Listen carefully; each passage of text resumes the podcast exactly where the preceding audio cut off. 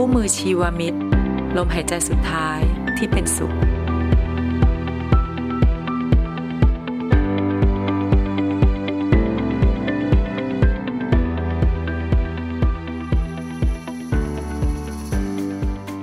คุณกิตคะ ถ้ามอดอยากทำ living view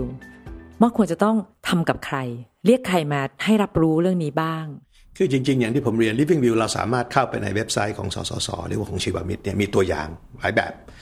แล้วก็ที่โรงพยาบาลก็มีนะครับให้ติ๊ก สิ่งแรกก็คือว่าได้เอาตัวอย่างมา หรือเรียกเรียกว่าสูตรเบาใจ สิ่งแรกก็คือต้องบอกลูกหลานเราก่อนนะครับว่า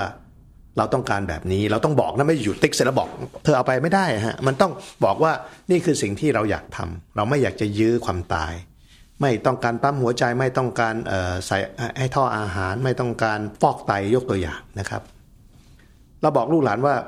เราต้องการแบบนี้ ลูกหลานบอกควรจะบอกทุกคนด้วยนะครับ ไม่ใช่บอกแต่พ่อพี่คนโตน้องคนเล็กอะไรเงี้ยนะครับ บอกบอกว่านี่คือเจตนารมณ์ส่วนใหญ่ลูกหลานจะบอกว่า พูดอะไรเรื่องนี้บอกจะพูดเรื่องนี้แหละ ให้ฟังว่านี่คือเจตนารมณ์ของเราข้อที่หนึ่งสองเมื่อทำเสร็จแล้วควรจะปรึกษากับหมอที่เป็นหมอประจำตัว หรือ Family Doctor ของเราว่า ผมอยากให้หมอมาช่วยเป็นผู้ตัดสินใจร่วมกับลูกหลานคนนี้นะครับ ในกรณีที่มันเกิดเหตุ คือถ้าเรายังมีสติที่เราเป็นคนสั่งได้ แต่ปัญหาคือว่าเราเป็นไดเมนเชียก็ดีเราหมดสติ ไม่มีสติสัมปชัญญะก็ดีเนี่ยคนที่ตัดสินใจคือเหมือนกับเป็นผู้แทนของเราในการตัดสินใจ งั้นจะดีไหมคะ ถ้าจะให้ลูกหลานรวมทั้งคู่สมรสเราเซ็นเป็นพยานด้วยใน living view ดีครับ ดีครับ แล้วก็คือให้ทุกคนรับรู้ในผมเคยทำพินัยกรรมพร้อมกับวิวพร้อมกับลูกค้าลูกค้าของผมนี่หลายครั้ง แล้วก็คุณพ่อคุณแม่บอกนี่เจตนารมณ์นะ คุณพ่อคุณแม่แล้วก็ลูกห้าคนนั่งอยู่ในห้องนี้นะครับก็ก็ทำแล้วก็ผมคิดว่ามันเป็นสิ่งที่จะทำให้ลูกหลานดีรู้สึกดีว่า การคุยเรื่องนี้เป็นเรื่องปกติคุณพ่อคุณแม่ได้ตัดสินใจแล้ว แล้วเราก็ย้ำเสมอว่าตัดสินใจแล้วเปลี่ยนใจได้นะครับ ไปคุยคนนู้นคนนี้แล้วโอ้ยกลัวกลัวเจ็บอะไรเงี้ยคือจริง ๆ ต้องบอกว่าลูกหลานเองบางครั้งไม่กล้าพูดเรื่องนี้กับพ่อแม่ แต่ถ้าพ่อแม่เป็นคนเริ่มต้น แล้วก็ให้ลูกหลานมาเซ็น เป็นพยานด้วยเลยเนี่ย บางทีพอเกิดอะไรขึ้นหรือ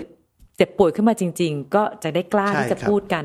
ทีนี้เมื่อเราได้ living view มาแล้วนะคะ พร้อมพยานที่เป็นลูกหลานและคู่สมรสอะไรของเราเรียบร้อยแล้ว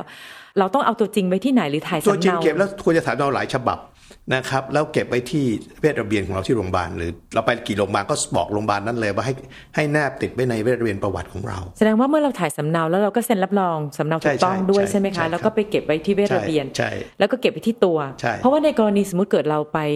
เกิดอุบัติเหตุและสมองตายอยู่ต่างจังหวัด อันนี้แหละครับก็สามารถ อันนี้ภาษาปัญหาคือเราจะพกไงใส่เข้าไปในนั่นน่ะมืสิถืคะ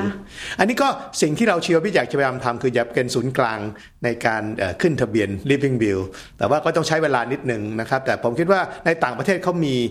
ใส่ไว้ในข้อมือค่ะนะครับว่าไม่ไม่อันนี้เขาจะเขียนไว้ของเรายังไม่มีมาตรฐานอย่างนั้น แต่ผมคิดว่า คงต้องใช้เวลาสักพักหนึ่งหรือไม่แต่ผเราเราเราแนบไว้หลังแบบประจำตัวประชาชนเราได้ไหมคะว่าเรามี living view ให้ติดโอ้โหแค่ต่อนั้นเชียวไม่ติดต่อคนนี้อะเพราะได้ว่าได้ถ้าเกิดได้อุบัติเหตุครับปุ๊บที่จริเนี่งยเราเขียนไม่ได้เลยว่าในบัตรชื่อบัตรประจำตัววันเนี้ยมันไม่สามารถใส่ใส่ข้อมูลพวกนี้ไม่ได้ได้นะแต่ว่าถ้าเรา